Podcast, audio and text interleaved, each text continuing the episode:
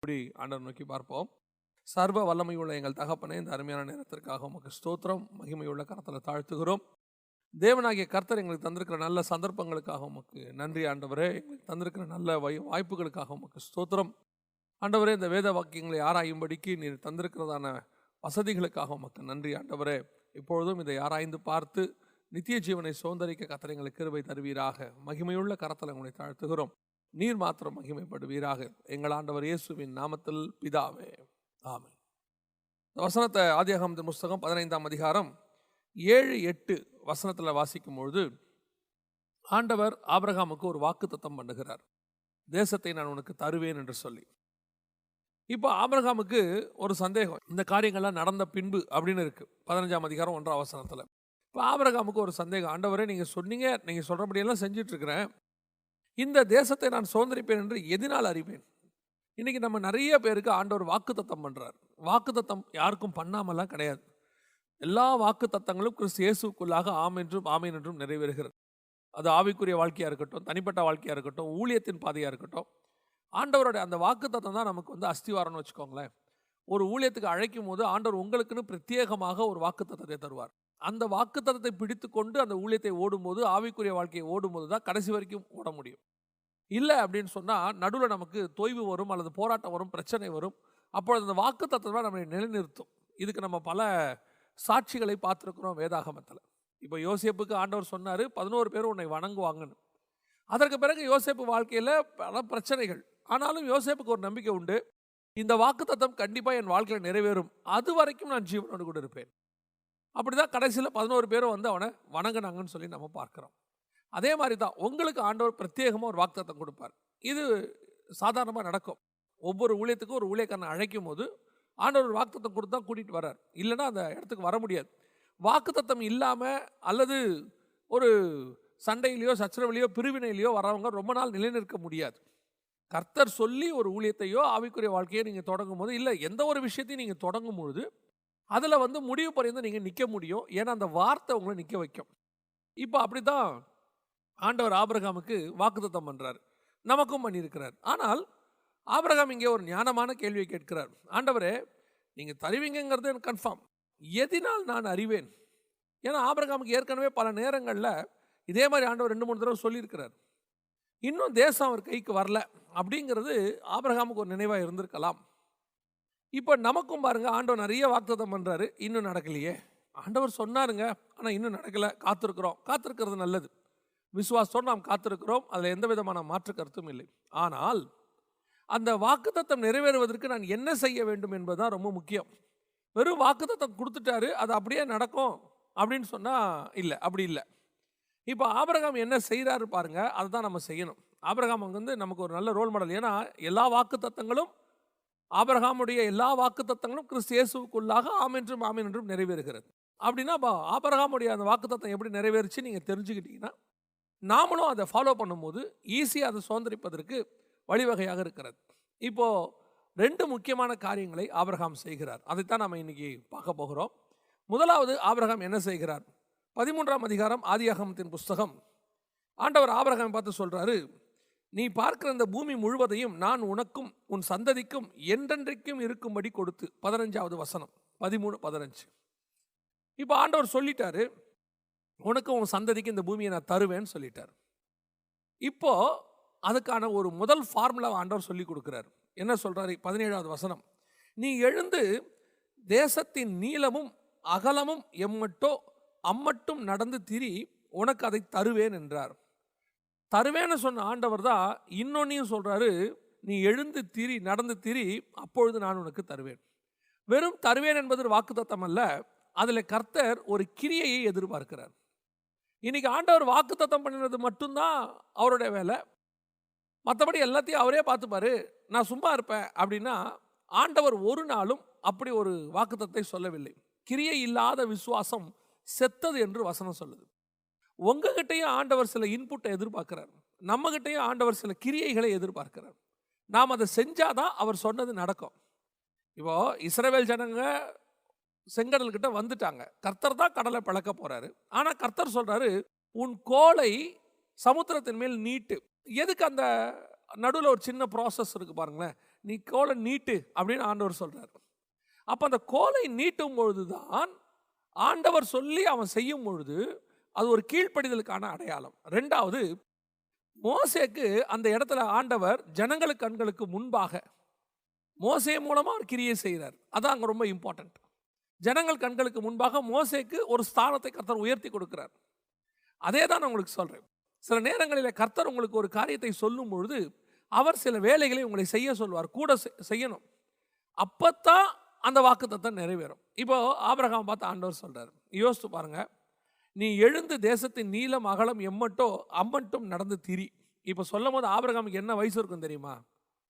Minimum எழுபத்தஞ்சு maximum ஒரு எண்பதாவது இருக்கணும். எண்பது எண்பத்தி மூணாவது இருக்கணும். எதனால் அப்படி சொல்கிறேன் அப்படின்னு கேட்டிங்கன்னா நாலாவது வசனம் பன்னிரெண்டாம் அதிகாரம் சொல்லுது. பன்னிரெண்டு நாலு.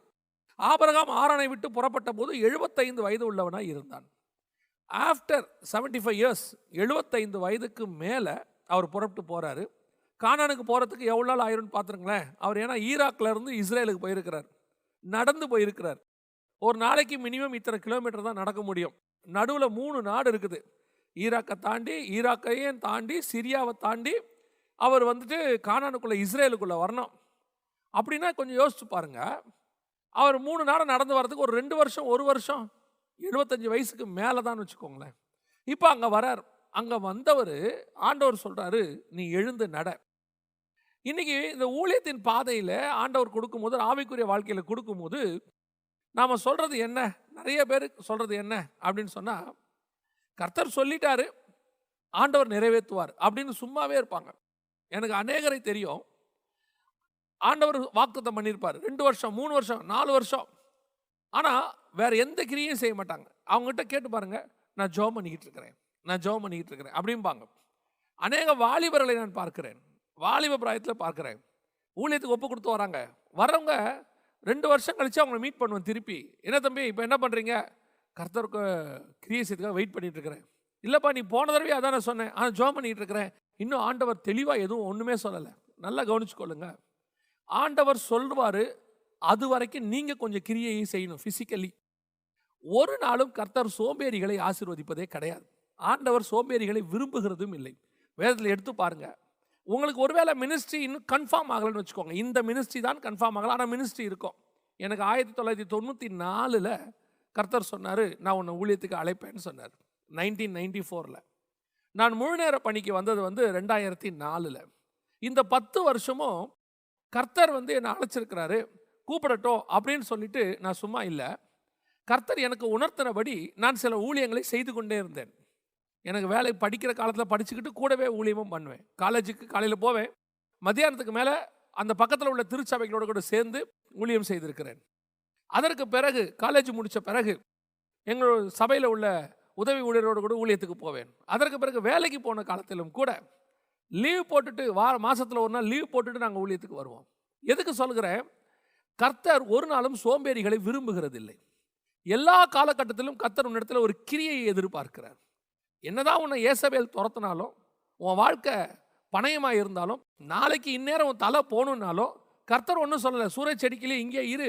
நான் உன்னை தூதரில் வச்சு பார்த்துக்கிறேன். நீ சாப்பிட்டு தூங்குன்னு சொல்லலை. வசனம் சொல்லுது. நீ எழுந்து நட. நீ போக வேண்டிய தூரம் அதிகம். ஒரு இடத்துல நமக்கு நமக்கு நாமே ஒரு சால்ஜாப் சொல்லிக்கிறோம். இவ்வளோ நாள் ஓடிட்டோம். இவ்வளோ காரியம் செஞ்சிட்டோம். இவ்வளோ நேரங்கள் செஞ்சிட்டோம். கொஞ்சம் ரெஸ்ட் எடுக்கலாம். நான் சொல்லுவேன். இந்த ஊழியத்தின் பாதையில் தேர் இஸ் நோ ரெஸ்ட் நீ முழு நேர பணிக்கு வந்துட்டினா உனக்கு ரெஸ்ட்டே கிடையாது. ஒரு சிலர்லாம் சொல்கிறாங்க ஐம்பத்தெட்டு வயசில் அறுபது வயசில் நீங்கள் ரெஸ்ட் எடுத்துடணும். ஏன்னா ஊழியத்தின் பாதையும் ஒரு வேலை மாதிரி தான் அதற்கு பிறகு நீங்கள் ரெஸ்ட் எடுத்துட்டு இளைஞர்களுக்கு வழி கொடுக்கணும். இளைஞர்களுக்கு வழி கொடுக்கறது தப்பே கிடையாது. ஆனால் நீங்கள் ரெஸ்ட் எடுக்கணுன்றது அவசியமும் கிடையாது. அவங்களுக்கு நீங்கள் வழி கொடுத்துட்டு அதற்கு பிறகு நீங்கள் வேற ஒரு ஊழியத்தை அதே ஊழியத்தை பின்னாடி இருந்து தாங்க முடியும். அதே ஊழியத்துக்கு நீங்கள் ஆலோசனையாக இருக்க முடியும். அதே ஊழியத்தை நீங்கள் வேறு விதமாய் செய்ய முடியும். ஒரு பெரிய அரசியல் தலைவரை குறித்து நான் படித்திருக்கிறேன். வடநாட்டில் இருந்தார். அந்த அரசியல் தலைவர் தன்னுடைய எழுபதாவது வயது வரைக்கும் அரசியலில் இருந்தார். பெரும் பதவியை வகித்தார். எழுபது வயதில் அவர் என்ன செய்த காரியம் என்ன தெரியுமா? அப்பொழுதுமே அவர் ஒரு மூத்த பதவியில் இருந்தார். பெரிய பதவியில் இருந்தார். அவர் என்ன செய்தார் தெரியுமா? அந்த எழுபது வயதில் விலகி அதற்கு இளைஞர்களுக்கு வழிவிட்டு விட்டு கட்சி பதவிக்கு போய் கட்சிக்கு அவர் வேலை செய்ய ஆரம்பித்தார். அப்பொழுதும் அவர் சும்மா இல்லை. சரி போதும். எழுபது வயசு வரைக்கும் நம்ம வேலை செஞ்சிட்டோம். இப்போ நம்ம நல்ல செட்டில் ஆகிட்டோம் நம்ம போய் ரெஸ்ட் எடுப்போம் அப்படின்னு இல்லை. ஒரு ஒரு கட்சி பணியில் இருக்கிறவர் ஒரு சமுதாய பணியில் இருக்கிறவர் ஒரு பொது பணியில் இருக்கிறவர் தான் சாகிற வரைக்கும் வேலை செய்யணும்னு விரும்புகிறார் ஏன்? ஒரு என்டர்டைன்மெண்ட் மீடியாவில் இருக்கக்கூடியவங்க சாகிற வரைக்கும் அவங்க ஏதாவது ஒரு வேலை செஞ்சுக்கிட்டே இருக்கணுன்றாங்க அதான் நான் எப்போவுமே சொல்லுவேன். தேவனுக்கு வாய்த்த ஊழியர்களை விட பிசாசுக்கு வாய்த்த ஊழியர்கள் பயங்கரமான ஆக்டிவானவங்க அவங்க டே நைட்டு கூட ஒர்க் பண்ணுறாங்க டுவெண்ட்டி ஃபோர் ஹவர்ஸ் கூட வேலை பார்க்குறாங்க. ஆக்டிவாக வேலை பார்க்குறாங்க. அவங்க பாருங்கள் பிசாசுக்கு ஒரு ராஜ்யத்தை ஸ்தாபித்து கொடுக்குறாங்க. அநேக வாலிபர்களை பிடிக்கும்படி அவனுக்கு ஒரு வாய்ப்பை கொடுக்குறாங்க. ஆனால் பிசாசுக்கு அவங்க எவ்வளோ உண்மையாக வேலை செய்கிறாங்க தேவனுக்கு நம்ம அப்படி செய்கிறோமா எந்த இடத்துல யோசித்து பாருங்கள் எழுபத்தஞ்சு வயசு எண்பது வயசு. ஆபரகம் சொல்லலாம் ஆண்டவரே எனக்கு இப்போ எண்பது வயசுப்பா. நான் கொஞ்சம் ரெஸ்ட் எடுத்துக்கிறேன். நான் ஏற்கனவே ஈராக்லேருந்து நடந்து வந்துட்டேன் ஆண்டவரே. நான் இப்போ கொஞ்சம் ரெஸ்ட் எடுக்கிறேன்னு சொல்லலாம். ஆனால் ஆண்டவர் சொல்கிறார் எழுந்து நட. போ போ போ சும்மா இருக்காத நட. உடனே ஆபிரகாம் எழுந்து நடந்தான் பாருங்க. அதுதான் ஆண்டவர் சொன்ன உடனே எழுபத்தஞ்சு வயசாக இருக்கட்டும் எண்பது வயசாக இருக்கட்டும். அது எப்படி வேணா இருக்கட்டும் சூழ்நிலைகளாக இருக்கட்டும். கர்த்தர் எதிர்பார்க்குற தெரியுமா?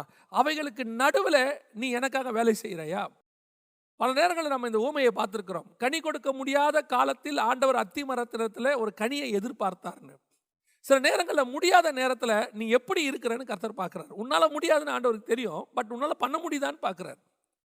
நான் இந்த சாட்சியை ஏற்கனவே சொல்லியிருக்கிறேன். ஆனாலும் இந்த இடத்துல அது புரோஜனமாக இருக்கும். ஒரு ஊழியத்திற்கு ஆரம்ப காலகட்டத்தில் நானும் ஒரு சகோதரனும் சென்று கொண்டிருந்த போது ஒரு ஆக்சிடென்ட் ஆகிவிட்டது. எனக்கு கொஞ்சம் அடி தான் அந்த சகோதரனுக்கு பலத்த அடி. தலையிலலாம் அவருக்கு வீங்கிருச்சு கட்டு போட்டாங்க அது ரெண்டு நாள் கூட்டம் முதல் நாள் கூட்டம் முடியும் போது இப்படி ஆயிடுச்சு ரெண்டாவது நாள் அந்த சகோதரன் என்னை கேட்டார் மீட்டிங்க்கு வரீங்களான்னு? அப்போ எனக்கு காலில் கொஞ்சம் அடிபட்டு இருந்துச்சு. அப்போ நான் சொன்னேன் இல்லையா கொஞ்சம் காலில் அடிபட்டுருக்கு அவர் சொன்னார் பரவாயில்ல நீங்கள் ரெஸ்ட் எடுத்துக்கோங்க அப்படின்னு சொல்லிட்டார். அன்னைக்கு மறுநாள் கூட்டங்கள்லாம் முடிஞ்சிருச்சு. அப்போது அவர் அவருக்கு ஃபோன் பண்ணேன் உங்களுக்கு எப்படி இருக்குது? அப்படின்னு. அவர் சொன்னார் நான் கூட்டத்துக்கு வந்துட்டேன்யா கூட்டத்துக்கு வந்து முடிச்சிட்டேன். கூட்டம் இன்றைக்கி முடிஞ்சிருச்சுன்னாரு. நான் கேட்டேன் தலையில் அத்தனை ஸ்டிச்சஸ் போட்டாங்களே கட்டு போட்டாங்களே எப்படி போனீங்க? இல்லையா கர்த்தருடைய ஊழியம் பாருங்களேன். முடிஞ்ச வரைக்கும் பண்ணுவோம். முடியலன்னா பரவாயில்ல படுத்துற வேண்டியது தான் என்னால் போக முடிஞ்சிச்சு. எனக்கு ஆவியானவர் உணர்த்தினார். உன்னை விட அதிகமாக அடிபட்டிருக்கு. அவன் போகாமல் இருந்தாலும் ஒன்றும் பிரச்சனை கிடையாது. ஆனால் அவருடைய எண்ணம் என்ன? நான் ஒரு பொறுப்பை எடுத்திருக்கிறேன். அதை செஞ்சு முடிச்சிடணும். சில நேரங்களில் நம்ம சொல்லுவோம் அவர் மதியனமாக பண்ணுறாருன்னு சொல்லி. இருக்கட்டும். அது மதியனமாகவே இருக்கட்டும். ஆனால் அந்த தேவன் மேலே இருக்கிற அன்பு பாருங்களேன். இதே காரியத்தை பவுல் செஞ்சால் நம்ம அக்செப்ட் பண்ணிப்போம். பவுலை கல்லெறிஞ்சாங்களாம் அவன் செத்தவன் சொல்லி விட்டுட்டு போயிட்டாங்களாம் பவுல் என்ன செஞ்சிருக்கணும்? யோசிச்சு பாருங்க. செத்தவன் விட்டுட்டாங்க. அப்படின்னா பவுல் வந்து ஆல்மோஸ்ட் டெத் அளவுக்கு காயப்பட்டுட்டார். டெத் அளவுக்கு காயப்பட்டுட்டார். அப்போ என்ன பண்ணணும் பவுல்? நேராக எழுந்திரிச்சு ஹாஸ்பிட்டலுக்கு போயிருக்கணும். அதானே அதானே ஞானம்? அதானே அறிவு? இன்னைக்கு நம்ம அதானே சொல்கிறோம் உடம்பு சரியில்லைன்னா போய் நம்ம ரெஸ்ட் எடுக்கணும் டாக்டரை பார்க்கணும். ஏன்னா நம்ம ரொம்ப நாள் ஓட வேண்டியிருக்கு. இது உலக அறிவு. இல்லை இல்லைனே சொல்லலை. ஆனால் பவுல் சொல்கிறாரு கிறிஸ்துவின் மேல் உள்ள அன்பு என்னை நெருக்கி ஏவுகிறது. செத்தவனை போல விட்டுட்டாங்களாம். அந்த ஆள் எழுந்திருச்சு திருப்பி உள்ளே போய் பிரசங்கம் பண்ணினான்னு இருக்கு. உள்ளே போய் இயேசுவை அறிவித்தான். அந்த ஆள் நினைச்சா ஹி ஹாவ் எக்ஸ்கியூஸ் அவருக்கு என்ன இருக்குது? அவரால் எடுத்துக்க முடியும் ரெஸ்ட் எடுத்துக்க முடியும். ஏன்னா அந்த அளவுக்கு செத்தவங்களை செத்துட்டான்னு நினச்சி விட்டுட்டு போயிட்டாங்க. டெத் பெட் அப்படி. ஆனாலும் எழுந்திரிச்சு போய் அவன் பிரசங்கம் பண்ணான் பாருங்க. அந்த ஆக்டிவ்னஸ் அந்த அந்த அன்பு. என்னால் கடைசி மூச்சு இருக்கிற வரைக்கும் நான் கர்த்தருக்கு ஊழியம் செய்வேன். என்னால் கடைசி ஸ்டெப் எடுத்து வைக்கிற வரைக்கும் நான் கர்த்தருக்காக எடுத்து வைப்பேன். என்னால் கடைசியாக ஒரு ஊழியம் செய்கிற முடிகிற வரைக்கும் நான் செய்வேன். இதுதான் ஊழியம். இதுதான் கர்த்தருக்கு கீழ்ப்படிதல். இன்னைக்கு இந்த வைராக்கியம் யங்ஸ்டர்ஸ்ட்டை கிடையாது. ஆண்டவருக்கு செய்யணும்னு சொல்லி. ஆண்டவருக்கு ஏதாவது செய்யணும்னு சொல்லி கிடையாது. இப்பெல்லாம் பாருங்க ச்சே, முப்பது வயசு நாற்பது வயசில் அவங்க சொல்கிறாங்க இடுப்பு வலிக்குது முட்டி வலிக்குது அப்படியே கொஞ்சம் டயர்டாக இருக்குது. கொஞ்சம் ரெஸ்ட் எடுத்தால் நல்லா இருக்கும். சில நேரங்களில் ஊழியத்துக்கு போயிட்டு வரும்போது எனக்கே கொஞ்சம் வெக்கமாக இருக்கும். நைட்டு ட்ராவல் பண்ணி காலைல வந்து இறங்குவோம். உடம்பெல்லாம் வலிக்கும். நான் யோசிப்பேன் ஒரு காலத்தில் எனக்கு முன்னாடி உள்ள ஜென்ரேஷனில் நான் ஒரு ஊழியரை அறிவேன். அவர் ஒரு வாரம் கூட்டம் நடத்துவார் திங்கள் முதல் ஞாயிறு வரைக்கும். கூட்டத்தை முடித்து விட்டு ஞாயிற்றுக்கிழமை நைட்டு கிளம்புவார். அன்னைக்கு வால்வோ பஸ்ஸெல்லாம் கிடையாது. அன்னைக்கு வந்துட்டு இந்த பர்த்லாம் கிடையாது. எதுவுமே கிடையாது. அவர் எல்லாத்தையும் தூக்கிட்டு சார்ட்டை தூக்கிட்டு எல்லாத்தையும் தூக்கிட்டு ராத்திரி புறப்பட்டு மறுநாள் காலையில் போய் போக வேண்டிய இடத்துக்கு போவார். அப்போல்லாம் கவர்மெண்ட் பஸ்ஸு தான். இந்த மாதிரி சொகுசு பேருந்துகள் கிடையாது. போய் அங்கே இறங்குவார். திருப்பி காலையில் இறங்கி குளிச்சுட்டு ரெடியாகி திருப்பி காலையில் அந்த சார்ட்டெல்லாம் கட்டுவார் அந்த சர்ச்சில் ஏன்னா திருப்பி சாயங்காலம் கூட்டம் நடத்தணும். இந்த மாதிரி வருஷம் முழுக்க வேலை செய்வார். எப்போ? அறுபது வயசில் அறுபத்தஞ்சு வயசில் வேலை செய்தார். அவரை பார்க்கும்பொழுதெல்லாம் ஆச்சரியமாக இருக்கும். என்ன மனுஷன் கர்த்தருக்காக எவ்வளோ ஒரு வைராக்கியம். இன்றைக்கும் செய்கிறார் இன்னைக்கும் செய்கிறார் இதுதான் கர்த்தர் எதிர்பார்க்கறது. எழுந்து நட. சோம்பேறியா இருக்காது. ஊழியத்தின் பாதையில் சோம்பேறியா இருக்கிறவனை கர்த்தர் ஒரு நாளும் ஆசிர்வதிக்கிறது இல்லை ஊழியத்தின் பாதையில் மட்டும் கிடையாது. உன்னுடைய தனிப்பட்ட பிஸ்னஸாக இருக்கட்டும் உன் குடும்ப வாழ்க்கையாக இருக்கட்டும் உன் படிப்பாக இருக்கட்டும் எதுலேயுமே பாருங்க ஆக்டிவாக இருக்கிறவனை கத்தர் ஆசிர்வதிக்கிறார். உழைக்கிறவனை கத்தர் ஆசிர்வதிக்கிறார். இப்போது சமீபத்தில் எலான் மாஸ்க் அப்படின்னு சொல்லக்கூடியதான ஒரு பெரிய உலக பணக்காரர்கள் லிஸ்ட்டில் நம்பர் ஒன் டூவில் இருக்கிறார். அவருடைய இனோவேட்டிவான விஷயங்கள்லாம் பயங்கர ரீச் அந்த மனுஷனுடைய பயோகிராஃபியை பற்றி படிச்சுக்கிட்டு இருந்தேன். அந்த பயோகிராஃபியில் ஒரு ஒருத்தர் ஒரு கேள்வி கேட்டிருக்கிறாரு. நீங்கள் இந்த கோடீஸ்வரன் ஆகிட்டு இருக்கிறீங்களே அப்போ இந்த இதெல்லாம் கிடைக்கும் போது நீங்கள் எத்தனை மணி நேரம் தூங்குவீங்க? எங்கே தூங்குவீங்க? அவர் சொல்கிறாரு நான் என் ஆஃபீஸ் சேர்லேயே நாலு மணி நேரம் தூங்கிடுவேன் யோசித்து பாருங்க அந்த மனுஷன் உலக பணக்காரன் நினச்சா அந்த ஊரில் இருக்கிற ஒரு ஸ்டார் ஹோட்டலை வாங்கி அந்த ஸ்டார் ஹோட்டலில் தி பெஸ்ட் ரூமில் அந்த மனுஷனால் தூங்க முடியும். அவ்வளோ ஒன்றும் அவருக்கு அவ்வளோ அவசியம் கிடையாது. அவர் சொல்கிறார் என்னுடைய ஆஃபீஸில் நாலு மணி நேரம் சேர்லேயே படுத்து நான் தூங்கிடுவேன் ஏன்னா காலையில் என்னுடைய அச்சீவ்மெண்ட்டை நான் பண்ணி ஆகணும். நான் எல்லாரும் வரது முன்னாடி ஆஃபீஸில் இருந்தால் தான் எல்லாரும் வேகமாக ஆஃபீஸ்க்கு வருவாங்க. அவர் சொல்கிற விஷயத்தை பாருங்கள் அவருக்கு அது அவசியம் இல்லை. ஏன் அந்தால் நம்பர் ஒன்ல இருக்கிறார் தெரியுமா? அதுதான். ஊழியத்தின் பாதையிலையும் அப்படித்தான். நீ எவ்வளோ உழைக்கிறியோ கத்தரவனை அவ்வளோ ஆசீர்வதிப்பார். எவ்வளோ நடக்கிறியோ கத்தரவனை அவ்வளோ ஆசீர்வதிப்பார். இது வந்து சும்மாலாம் கிடையாது விளையாட்டுலாம் கிடையாது. உன்னுடைய ஆக்டிவ்னஸ்க்கு ஏற்ற மாதிரி தான் கத்தர் கொடுப்பாரு. அதான் நான் எப்பவும் சொல்லுவேன் ஒரு சபையோ ஒரு ஊழியமோ இருபத்தி நாலு மணி நேரம் ஆக்டிவாக இருக்கணும். தூங்கக்கூடாது. ஆறு நாள் சபையை மூடிட்டு ஏழாவது நாள் திறக்கக்கூடாது. சிலர்லாம் பார்த்துருக்குறேன் ஆறு நாள் சபை மூடி கிடக்கும். ஆறு நாள் அப்படியே கையில் ஒரு பேக்கை எடுத்துக்கிட்டு அப்படியே அப்படியே பரதேசி மாதிரி போகிறது அங்கே போய் உட்காந்து பேசிக்கிட்டு இருக்கிறது இங்கே போய் உட்காந்து பேசிக்கிட்டு இருக்கிறது ஊர் கதையை பேசிக்கிட்டு இருக்கிறது அந்த ஊழியக்காரனை பற்றி இந்த ஊழியக்காரனை பற்றி அந்த ஊழியங்களை பற்றி இந்த ஊழியங்களை பற்றி பேசுறது. ஆனால் சில ஊழியர்கள் இன்னைக்கு ஊழியம் ஸ்தாபிக்கப்பட்டு ரெண்டாவது ஜென்ரேஷன் மூணாவது ஜென்ரேஷனில் இருக்குது அந்த முதல் ஜென்ரேஷனில் ஸ்தாபிக்கப்பட்ட ஊழியக்காரங்ககிட்ட போய் சாட்சியை கேளுங்க. இன்றைக்கி எழுபது வயசு இருக்கும் எண்பது வயசு இருக்கும். இன்றைக்கி இருக்கிற வாலிபர்களுக்கு அவங்கக்கிட்ட உட்காந்து கேட்குறதுக்கு வந்துட்டு போர் அடிக்குது. அவர் வயசானவர் ஏதாவது பேசிக்கிட்டு இருப்பார். போய் அவங்கக்கிட்ட உட்காந்து அவங்ககிட்ட கேளுங்க. அவங்க அனுபவ சாட்சி தான் நமக்கு அது இந்த மாதிரி ஊழியரோட அனுபவ சாட்சி தான் பைபிளாக கிடச்சிருக்கு. இன்றைக்கி அந்த மாதிரி ஊழியரோட அனுபவ சாட்சியை நம்ம அசட்டை பண்ணுறோம் அவங்ககிட்ட உட்காந்து கேளுங்க. அந்த ஃபஸ்ட்டு ஜென்ரேஷன்காரங்க எப்படி அந்த சபையை ஸ்தாபிச்சாங்கன்னு கேளுங்க. அந்த ஏரியாவில் அவங்க நடக்காத தெருவே இருக்காது. அந்த ஏரியாவில் அவங்க சந்திக்காத இடமே இருக்காது. இன்றைக்கி எல்லா சபைகளும் பல இடங்களில் சபை ஸ்தாபிக்கப்பட்டிருக்க. அதனுடைய ஃபஸ்ட்டு ஜென்ரேஷன் போய் கேட்டு பாருங்கள் செருப்பு தேய நடந்திருப்பாங்க. ஏன் செருப்பே இல்லாமல் கூட நடந்திருப்பாங்க? சைக்கிள் இல்லாத காலத்தில் நடந்து போனவங்க இருக்கிறாங்க. மனைவியை கையில் பிடிச்சிக்கிட்டு ஒவ்வொரு வீடாக போய் சந்தித்து ட்ராக்ஸை கொடுத்து அடி வாங்கி பசியோட பட்னியோட சாப்பாட்டுக்கு வழி இல்லாமல் கையில் காசு இல்லாமல் அடுத்த வேளை சாப்பிட முடியுமா தெரிய முடியாமல் ஸ்தாபிக்கப்பட்டது தான் திருச்சபைகள். இன்னைக்கு வளர்ந்து அவங்களுடைய பிள்ளைகள் வரும்போது அவங்க பிள்ளைகளுடைய பிள்ளைகள் வரும்போது அவங்களுக்கு அதனுடைய தியாகம் தெரியல பாருங்க. ஆபரகாம் தேசத்தை சுதந்திரிப்பான்னு சொல்லி ஆண்டவர் எழுந்து நடனா அவர் நடந்தார். அதில் எந்த மாற்று கருத்தும் இல்லை. அதுக்காக ஈசாக்கு சும்மா இருந்தார்னு இருக்கா பைபிளில்? அதனால ஈசாக்கு என்ன பண்ணார்? ஆபரகாம் வெட்டின துறவுகளிலிருந்து தண்ணீரை எடுத்து பம்பு செட்டு போட்டு மோட்டரை போட்டு வயலில் விட்டு அவர் ஓரமாக மரத்தடியில் படுத்துக்கிட்டு மூட்டை நெல் மூட்டை கணக்கு பார்த்தாருன்னு இருக்குதா? வசனம் சொல்லுது ஆபரகாமனுடைய துறவுகளை அமலக்கியர்கள் தூர்த்து போட்டார்கள். இவன் என்ன பண்ணான் தெரியுமா? மீண்டும் துறவை தோண்டினான். எங்கள் அப்பா செஞ்ச வேலையில் நான் குளிர்காய விரும்பல நானும் வேலை செய்வேன். நானும் துறவு தோண்டுவேன். ஆபரகாம் துறவு தோண்டின போது ஆண்டவர் என்ன சொன்னார்ன்னு சொல்லலை. ஆனால் ஈசாக்கு துறவு தோண்டின போது கத்தரவனை நூறு மடங்கு ஆசீர்வதித்தார்னு வசனம் சொல்லுது. அப்பா செஞ்சுட்டு போனால் நீ சும்மா இருக்கணும்னு அர்த்தம் கிடையாது. முதல் ஜென்ரேஷனில் செஞ்சால் நீ சும்மா இருக்கணும்னு அர்த்தம் கிடையாது. அவனும் உழைக்கணும் நீயும் உழைக்கணும். ஆண்டவர் தான் சொன்னார் இந்த தேசத்தை உனக்கு கொடுப்பேன்னு சொல்லி. உன் சந்ததிக்கு கொடுப்பேன்னாரு. அதனால் ஈசாக்கு வேலை செய்யக்கூடாதுன்னு அர்த்தமா? ஈசாக்கும் வேலை செய்யணும். அதனால் யாக்கோபை வேலை செய்யக்கூடாதுன்னு அர்த்தமா? யாக்கோபை இருபது வருஷம் வேலை செய்கிறான் இதில் ஒரு பெரிய விஷயம் நல்லா கவனிச்சு பார்த்தீங்களா ஆபரகாமும் உழைக்கிறாரு ஈசாக்கும் உழைக்கிறாரு யாக்கோபும் உழைக்கிறாரு. இதில் எந்த ஜென்ரேஷனில் யாருமே சும்மா உட்காந்து சாப்பிடல பாருங்கள் இன்னைக்கு என்ன நடக்குது? ஒரு ஜென்ரேஷனில் கண்டிப்பாக உழைச்சிருக்கிறாங்க கஷ்டப்பட்டுருக்கிறாங்க எழுந்து நடந்திருக்கிறாங்க. தேசத்தின் அகலம் நீளம் எந்த மட்டும் அந்த மட்டும் நடந்திருக்கிறாங்க. அடுத்த ஜென்ரேஷன்காரங்க என்ன செய்கிறாங்க பெரும்பான்மையானவங்க எல்லாரையும் சொல்லலை. பெரும்பான்மையானவங்க என்ன செய்கிறாங்க அவங்களுடைய உழைப்பில் இவங்க ஆசீர்வாதமாக இருக்கணும்னு விரும்புகிறாங்க உனக்கு வந்து ஒரு ஐடியா இருக்கணும். இந்தியாவில் ஒரு மிகப்பெரிய பணக்காரர் இருக்கிறார். அவர் சொன்னார் எங்கள் அப்பா ஒரு குறுநில மன்னர் மாதிரி இருந்தார். நான் ஒரு மன்னரை மாதிரி இருக்கணும்னு விரும்புகிறேன்னாரு அதாவது அவர் என்ன சொல்கிறாருன்னா அவருடைய இண்டஸ்ட்ரியை எக்ஸ்பேண்ட் பண்ண விரும்புகிறார் அலெக்சனுடைய அப்பா ஃபிலிப் மே- மேசிடோனியாவுக்கு ஒரு பகுதிக்கு மட்டும் அவர் ஒரு மன்னராக இருந்தார். ஆனால் அலெக்சாண்டர் விஷனை பெருசாக்குறார் பாருங்க. முழுசாக அடுத்து இதுக்கு அடுத்த லெவலுக்கு நான் போகணும். உலகத்தையே என் கண்ட்ரோலுக்கு கொண்டு வரணும்னு நினைக்கிறார் பாருங்க. என்ன ஒரு விஷன் அப்படி ஒரு ஆளத்தான் கத்தர் விரும்புகிறார் இருபத்தோரு வயசில் புறப்பட்டு முப்பத்தி மூணு வயசில் முழு உலகத்தையும் அவன் கையில் கத்தர் கொடுக்குறாரு. எழுபது பர்சன்ட் உலகத்தை கொடுக்குறாருன்னா அவனுடைய சுறுசுறுப்பு ஒரு நாள் கூட அவன் தூங்கல பாருங்க.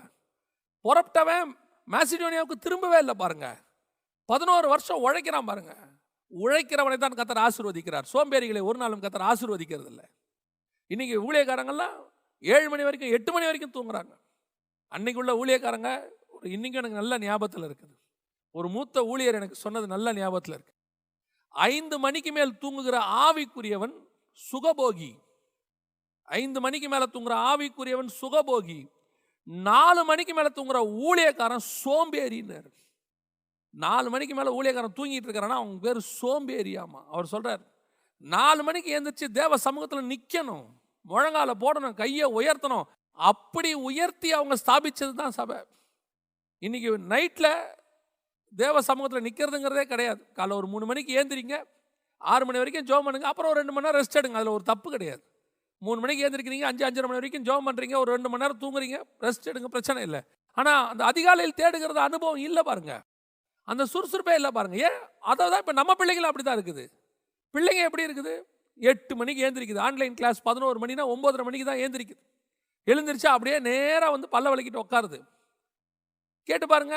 ஏன் இப்படி பண்ணுற அம்மாவே ஏழு மணிக்கு தான் எழுந்திரிக்கிறாங்க அப்பாவே எட்டு மணிக்கு தான் எழுந்திரிக்கிறாரு என்ன வேலை இருக்குது? கேட்டால் சொன்னாங்க என்ன வேலை இருக்குது ஒர்க் ஃப்ரம் ஹோம் அவருக்கு அந்த அம்மாவுக்கு ஹோம்லேயே ஒர்க்கு பிள்ளைக்கு ஆன்லைன் கிளாஸு எதுக்கு சீக்கிரம் எழுந்திரிச்சு? அப்படின்னா அந்த கர்த்தர்னு ஒருத்தர் இருக்கிறாரு ஸ்பிரிச்சுவாலிட்டின்னு ஒன்று இருக்கு தேவ சமூகத்தில் காத்திருக்கிறதுன்னு ஒன்று இருக்குது எந்த அளவுக்கு நம்ம இருக்கிறோம்? உன் வீடு எவ்வளோ சுறுசுறுப்பாக இருக்கோ அவ்வளோ தூரம் கத்தரவனை ஆசீர்வதிப்பார். இன்றைக்கி உள்ள ஜென்ரேஷன்காரங்களுக்கு ஒரு தப்பான ஃபார்முலாவை சொல்லி கொடுத்துட்டாங்க. என்ன சொல்லி கொடுத்துட்டாங்க? நல்லா படித்தா நீ நல்லா வருவ. சொல்லி கொடுத்துட்டாங்க. இதுக்கு முன்னாடி உள்ள ஜென்ரேஷன்காரங்களுக்கு அப்படி இல்லை. நல்லா உழைச்சா நல்லா வருவ. இப்படி தான் சொல்லி கொடுத்தாங்க. அந்த நல்லா உழைச்சா அப்புறம் இதுக்கு முன்னாடி உள்ள ஜென்ரேஷனில் எங்களுக்கெல்லாம் சொல்லி கொடுத்தா தான். சோம்பேறியா இருக்காதுடா. இத்தனைக்கும் காலையில் அஞ்சரை மணி ஆறு மணிக்கெல்லாம் அப்பயே ஏஞ்சிருவோம். ஆண்டவர் அறியாத போதே. அப்போவே ஆறு மணிக்கு ஏந்திரிக்கும் போது சொல்லுவாங்க சோம்பேறி மாதிரி தூங்கிட்டு இருக்கிற ஏந்துடுறா அப்படிம்பாங்க. அந்த அளவுக்கு எழுப்பி விடுவாங்க. அப்போ சொல்லுவாங்க இப்படி சோம்பேறியாக இருந்தால் வாழ்க்கையில் எப்படி முன்னேற போகிற நீ? அப்படின்னு கேட்பாங்க. அந்த காலத்திலேயே அஞ்சரை மணி ஆறு மணிக்கு எழுப்புற பழக்கத்தை வச்சுருந்தாங்க. அப்போ சொல்லுவாங்க உழைச்சாதான்டா காசு. உழைக்கணும்பாங்க. இப்போ படிச்சா அப்படின்ட்டாங்க. அதனால் உழைக்கிறதே இல்லை. என்ன உழைக்கிறோம்? அப்படியே உழைக்காமல் உட்காந்து மனப்பாடம் பண்ணிட்டு வாழ்க்கையை ஓட்டிக்கிட்டு இருக்கிறோம் எல்லாரும். நாற்பது வயசு வரைக்கும் எல்லாம் மனப்பாடம் தான். ஃபிசிக்கலே கிடையாது. நல்லா தெரிஞ்சுக்கொள்ளுங்க. நீங்கள் படிக்கிறது நல்லது. நான் வேணான்னு சொல்லலை. உழைக்கிறது. அப்புறம் நீங்கள் என்ன தெரியுமா பண்ணுறீங்க படித்து முடிச்சுட்டு நாற்பது வயசுக்கு அப்புறம் வாக்கிங் போயிட்டுருக்குறோம் வேக வேகமாக வாக்கிங் போகிறோம் த்ரெட்மில்ல நடக்கிறோம் சைக்கிளிங் போகிறோம் ஜாக்கிங் போகிறோம் எல்லாம் ஏன் ஜிம்முக்கு போகிறோம் ஏன் போகிறோம் ஃபிசிக்கல் எக்ஸசைஸ் இல்லை பாருங்கள் நாற்பது வரைக்கும் நல்லா படிச்சுப்புட்டு நாற்பதுக்கு மேலே உழைக்க தொடங்குறோம். அது ஒரு வகையில் உழைப்பு தான். கேட்டால் எக்ஸசைஸ்ன்னு சொல்கிறோம் ஃபிசிக்கல் ஆக்டிவிட்டீஸ் ஆனால் ஆண்டவர் சொல்கிறாரு நீ ஆரம்பத்துலேருந்தே உழ. ஆரம்பத்துலேருந்தே நட. கொஞ்சம் ஆக்டிவாக இரு. ஊழியத்தின் பாதையிலும் சரி உன் ஆவிக்குரிய வாழ்க்கையிலையும் சரி உன் தனிப்பட்ட வாழ்க்கையிலையும் சரி. சோம்பேறிகள் ஒரு நாளும் ஆசிர்வதிக்கப்படுவது இல்லை. ஆண்டவர் சொல்கிறார் ஆபிரகம் பார்த்து எழுந்து நட. நீ தே எவ்வளோ தூரம் நடக்கிறியோ அவ்வளோ தூரம் நான் உனக்கு தருவேன். இதில் ஒரு பெரிய ஆச்சரியம் தெரியுமா உங்களுக்கு? ஆண்டவர் எப்படி ஆசிர்வதிக்கிறாருன்றத அந்த வசனத்தில் நல்லா கவனிச்சு பாருங்க. ஆதியாகமத்தின் புஸ்தகம் பதினஞ்சு பதினெட்டு. அந்நாளிலே கத்தர் ஆபிரகமோட உடன்படிக்கை பண்ணி நல்லா கவனிச்சு கொள்ளுங்க. ஆபிரகாமு எங்கிருந்து எதை கொடுக்குறாரு பாருங்க. எகிப்தின் நதி துவக்கி ஐப்ராத் என்னும் பெரிய நதி முட்டல் உள்ளதும் அப்படின்னு இருக்கு. இப்போ ஆபரகாமை எழுந்து நடன் எங்கே தெரியுமா சொன்னார்? கானான்ல இருக்கும்போது சொல்கிறார் ஆண்டவர். அதாவது இஸ்ரேலில் இருக்கும்போது சொல்கிறார் புரிதலுக்காக சொல்கிறேன் இஸ்ரேலில் இருக்கும்போது கர்த்தர் சொல்கிறாரு எழுந்து நடன்னு. இப்போ ஆபரகாம் எவ்வளோ தூரம் நடப்பார் இஸ்ரேலில்? யோசித்து பாருங்க. அவரால் நடக்க முடிஞ்ச அளவுக்கு நடக்கிறாருன்னு வச்சுக்கோங்களேன். இப்போ ஆண்டவர் சொல்கிறாரு உன் எல்லைகள் இதான்ப்பா அப்படின்னு குறித்து கொடுக்குறாரு. பதினஞ்சாவது அதிகாரத்தில் பதினெட்டாம் வசனம் என்ன எல்லைகள்? ஐப்ராத் நதி முதல் கொண்டு எகிப்தின் நதி ஐப்ராத் எங்கே இருக்கு? ஐப்ராத் வந்து ஈராக்கில் இருக்கு. ஈராக்குக்கு பேரே ரெண்டு நதிகளுக்கு உட்பட்ட இடம் மெசபத்தோமியா அப்படின்னு அர்த்தம்.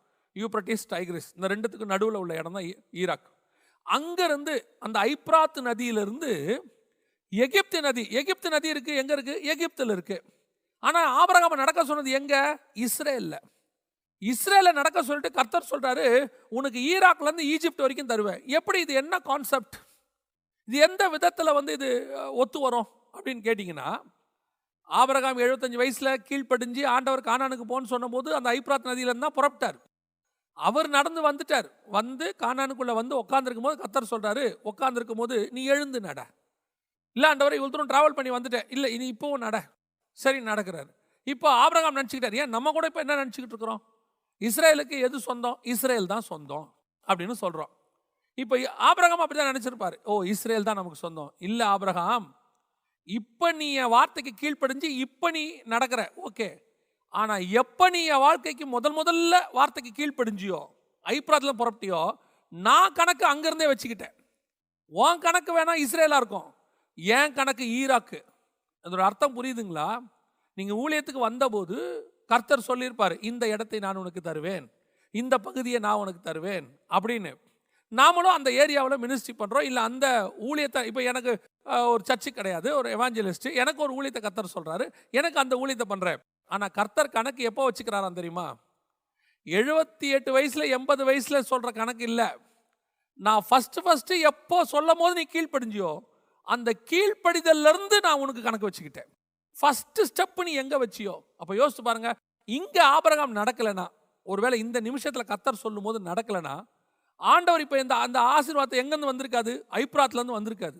நீ இப்போ நட முன்னாடி உள்ளதுக்கும் நான் சேர்த்து கொடுக்குறேன். இப்போ நடக்காவிட்டால் முன்னாடி உள்ளதுக்கும் ஆசீர்வாதம் வராது. எவ்வளோ பெரிய ஒரு சத்தியம் அது உள்ளே இருக்கு பாருங்களேன். அப்போ நம்ம எவ்வளோக்கு எவ்வளோ நடந்துக்கிட்டே இருக்கிறோமோ கர்த்தர் நமக்கு சொல்வார் நீ எப்போ முதல் முதல்ல என்னை ஏற்றுக்கொண்டு உன் வீட்டிலருந்து உபத்திரவப்பட்டு வெளியே வந்து அல்லது நீ உலகத்தை விட்டு வேறு பிரிக்கப்பட்டு அல்லது எனக்காக பாடு அனுபவிச்சு ஃபஸ்ட்டு ஸ்டெப்பு என்னைக்கு வச்ச? அன்னிலேருந்து நான் கணக்கு வச்சுக்கிட்டேன்பா.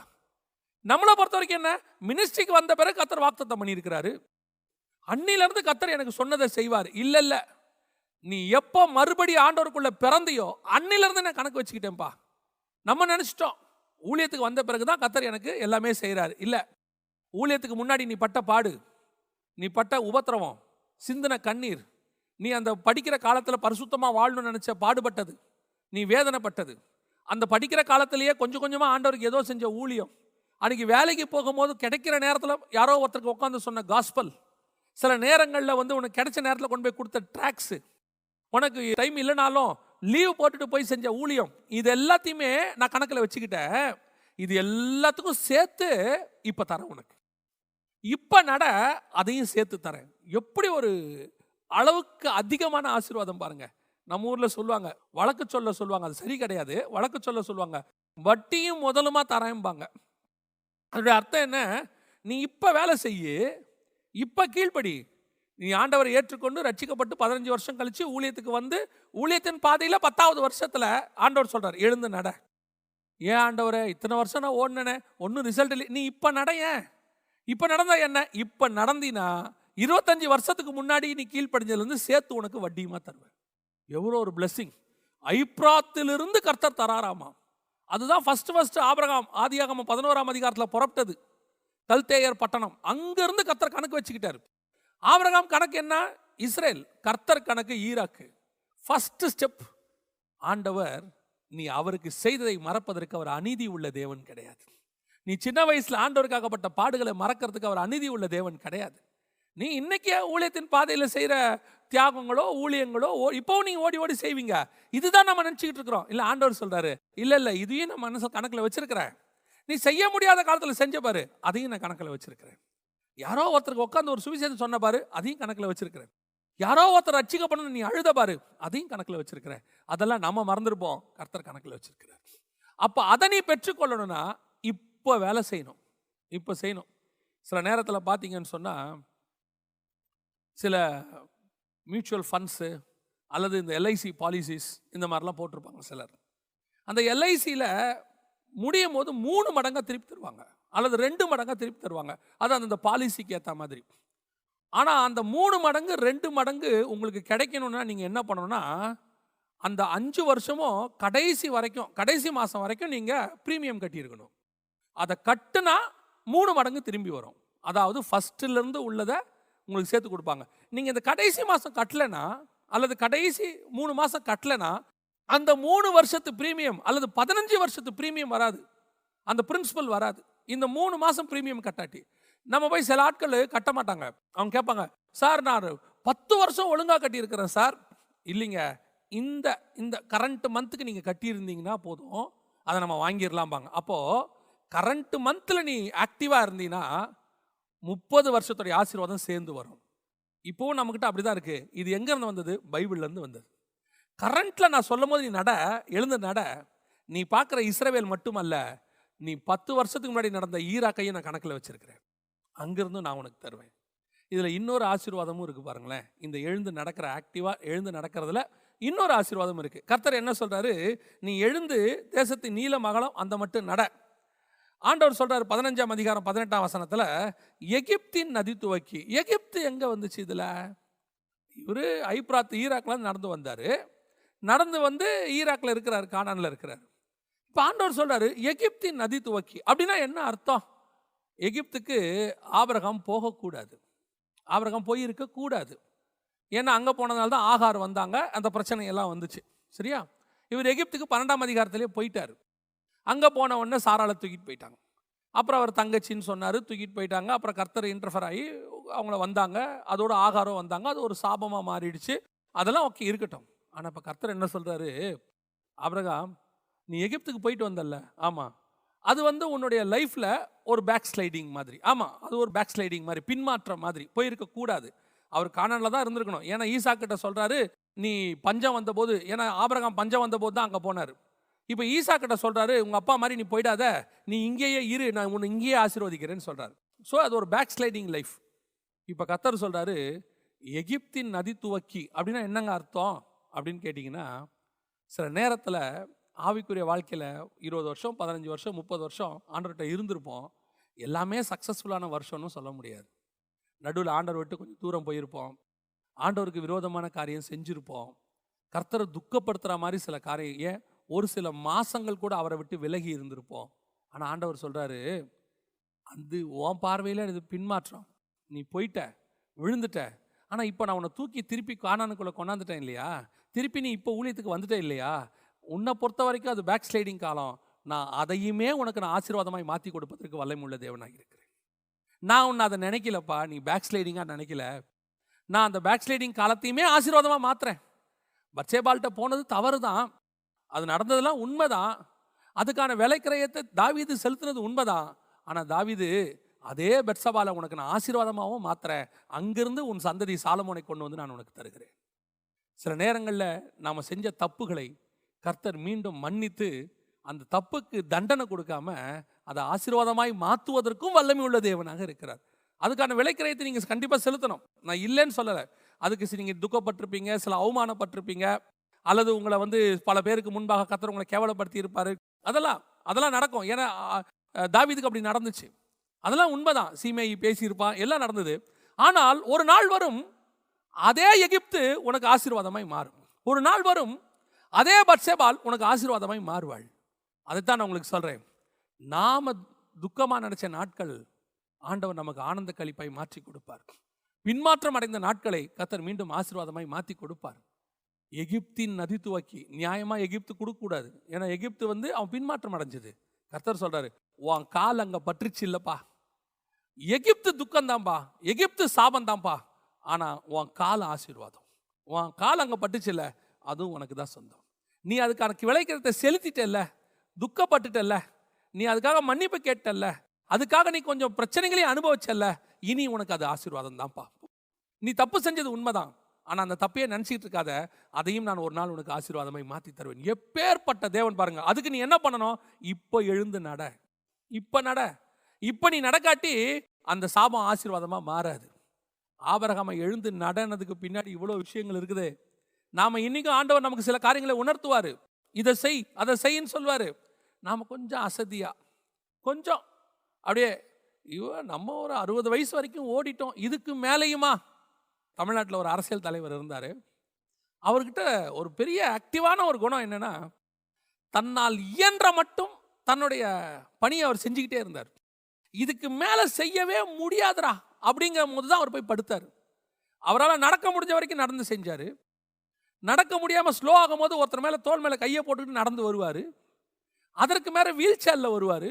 அவர் பாருங்க எனக்கு கொடுக்கப்பட்ட வேலையை நான் கடைசி வரைக்கும் செய்வேன். கொட்டைசி வரைக்கும் செய்வேன். அதனால் அவர் சந்ததியும் ஆசீர்வதிக்கப்பட்டுச்சு. அதைத்தான் நான் உங்களுக்கு சொல்கிறேன் அசந்து போகக்கூடாது அசதியாக செய்யக்கூடாது. சில நேரத்தில் ஆண்டவர் காலை வேலையில் எழுப்புவார். மூணு மணிக்கு எழுப்புவார். ஒரு தாட் கொடுப்பாரு. நம்ம என்ன நினைப்போம் தெரியுமா? அந்த தாட் நல்லா ப்ளசண்ட்டாக வந்துக்கிட்டே இருக்கும். நம்ம என்ன நினைப்போம் தெரியுமா? காலையில் எழுந்திரிச்சு எழுந்திரிக்கலாம். காலையில் எழுந்திரிச்சு இதை எழுதலாம் அப்படின்னு நினைப்போம். நீங்கள் காலையில் எழுந்திரிச்சு எழுதலாம்னு நினச்சி தூங்கிட்டு காலையில் எழுந்திரிச்சு பாருங்கள் தலை கீழே நின்னாலும் அந்த தாட்டு உங்களுக்கு கிடைக்காது அதுக்கப்புறம் அதுக்கப்புறம் அது கிடைக்கவே கிடைக்காது. அவ்வளோதான் முடிஞ்சிருச்சு. நீங்கள் என்ன சொன்னாலும் கர்த்தர் எழும்பும் போது எழுப்பணும். எழுந்துச்சு நிற்கணும் கர்த்தர் சொல்லும் போது எழுந்திருக்கணும். நீங்கள் போய் பைபிளில் பாருங்கள் ஆண்டவர் எப்போ கூப்பிட்டாலும் சொல்லும் கர்த்தாவேன்னு எழுந்திரிக்கிறவன்ட்டு தான் கர்த்தர் பேசுவார். நாளைக்கு காலைல பேசிக்கலாம் ஆண்டவர் என்ன போயிட்டு வர மாட்டார். அவர் ஒன்றும் விசிட்டர் கிடையாது இல்லை கொரியர் பாய் கிடையாது நாளைக்கு வர்றதுக்கு. டெலிவரி நாளைக்கு கொடுங்கன்னு சொல்கிறதுக்கு சர்வ வல்லமை உள்ள தேவன். அவர் உங்ககிட்ட சில விஷயங்களை பேச வராருனா யூ மஸ்ட் பி அலர்ட் எழுந்து நடன இதோ ஆண்டவரை நடக்கிறேன் இதோ நடக்கிறேன். சில நேரங்களில் வீட்டில் வாட்ச்மேன்ஸ் இருப்பாங்க நீங்கள் பார்த்துருப்பீங்க. அவங்க நைட்டில் நல்லா தூங்கிட்டு இருப்பாங்க. பட் அவங்க நைட்லேயும் வாட்ச்மேன் தான் பட் நைட் தூங்குவாங்க.